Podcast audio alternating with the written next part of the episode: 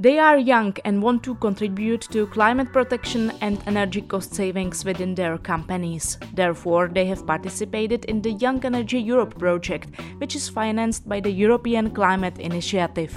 During a course organized by the Czech German Chamber of Commerce and Industry, they learn how to use energy sources and other resources efficiently, how to detect hidden energy hogs, and how to reduce the carbon footprint of their companies.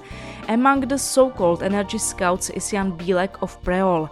Welcome to today's interview. Thank you for taking the time to be here. Hello, thank you for the opportunity to have an interview with you.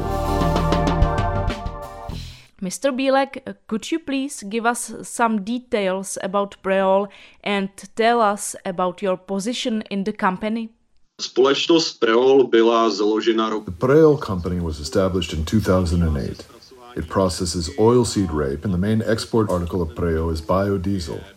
I mainly prepare new projects, what could be improved in our company, and into which direction our product portfolio could develop. I also participate in research and development in the laboratory. You participated in the Young Energy Europe course in 2020. Both of your proposed projects captured the interest of an expert jury. Let us start with the first project. Jedná se o využití odpadního kondenzátu z provozu. It concerns the use of waste condensate from our operation. We use steam in our operation to manufacture our products. We generate condensate during this process. We send it back to the boiler where we produce steam out of it. The steam then circulates in the factory and warms up equipment. However, this condensate still contains a large amount of unutilized heat.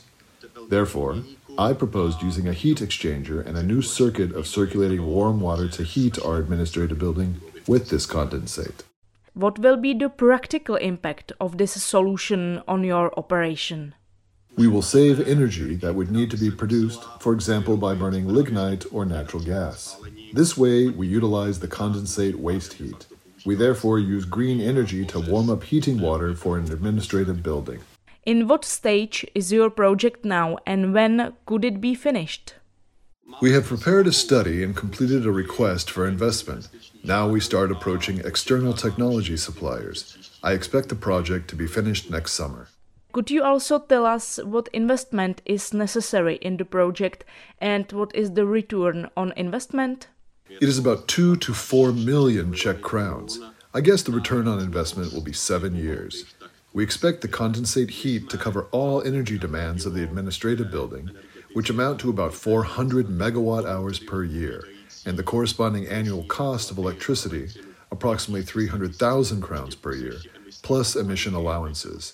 And this leads us to CO2 that will not be released, which is about 140 tons of CO2 per year.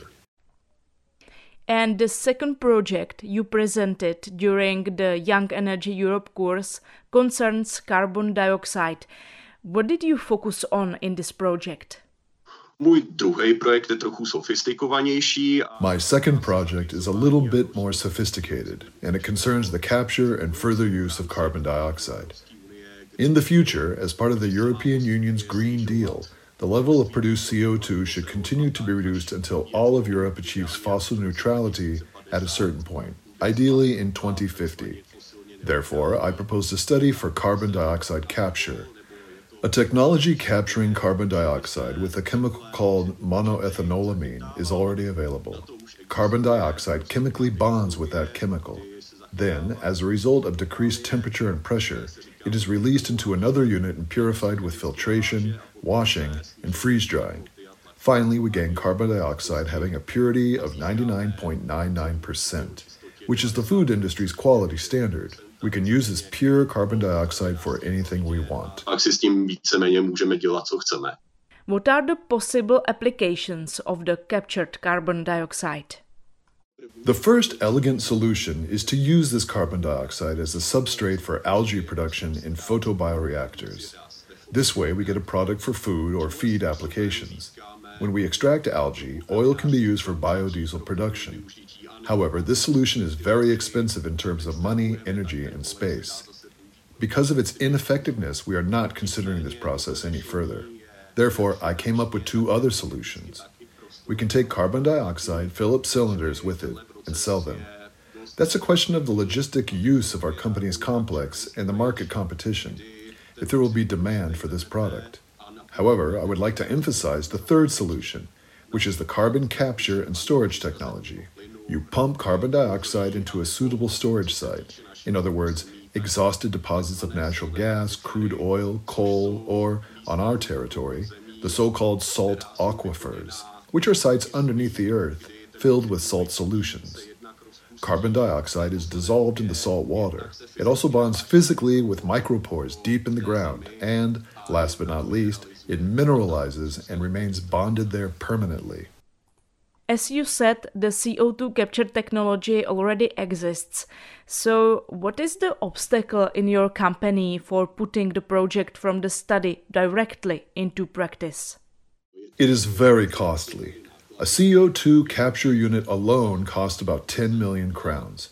Our geological service has already explored possible storage sites. However, additional geological drills are necessary, and they would cost tens of millions of crowns.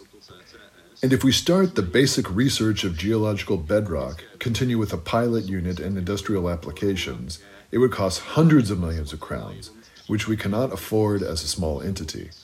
Therefore, this technology could only be implemented if several entities participate in it. This is the case in countries of the North Sea region, the United Kingdom, and mainly Norway, where similar pilot projects are already underway. They store carbon dioxide from natural gas and crude oil extraction under the bottom of the North Sea. Obstacles preventing us from adopting this technology include legislation. As far as I know, the Czech Republic currently does not permit the implementation of similar projects. Projects that you designed during the Young Energy Europe course were awarded the first prize by an expert jury what was the reaction of Preol's management to your success and the proposals? Of course, everyone was happy and they congratulated me. What I appreciated most is that my first project for using steam condensate was addressed immediately. Our director said that we should immediately start working on the project so that it could be finalized as soon as possible. In what other areas are you at Preol trying to achieve savings and better use energy sources and other resources? Na to právě zpracovávám nový energetický koncept naší společnosti. I am preparing a new energy concept in our company.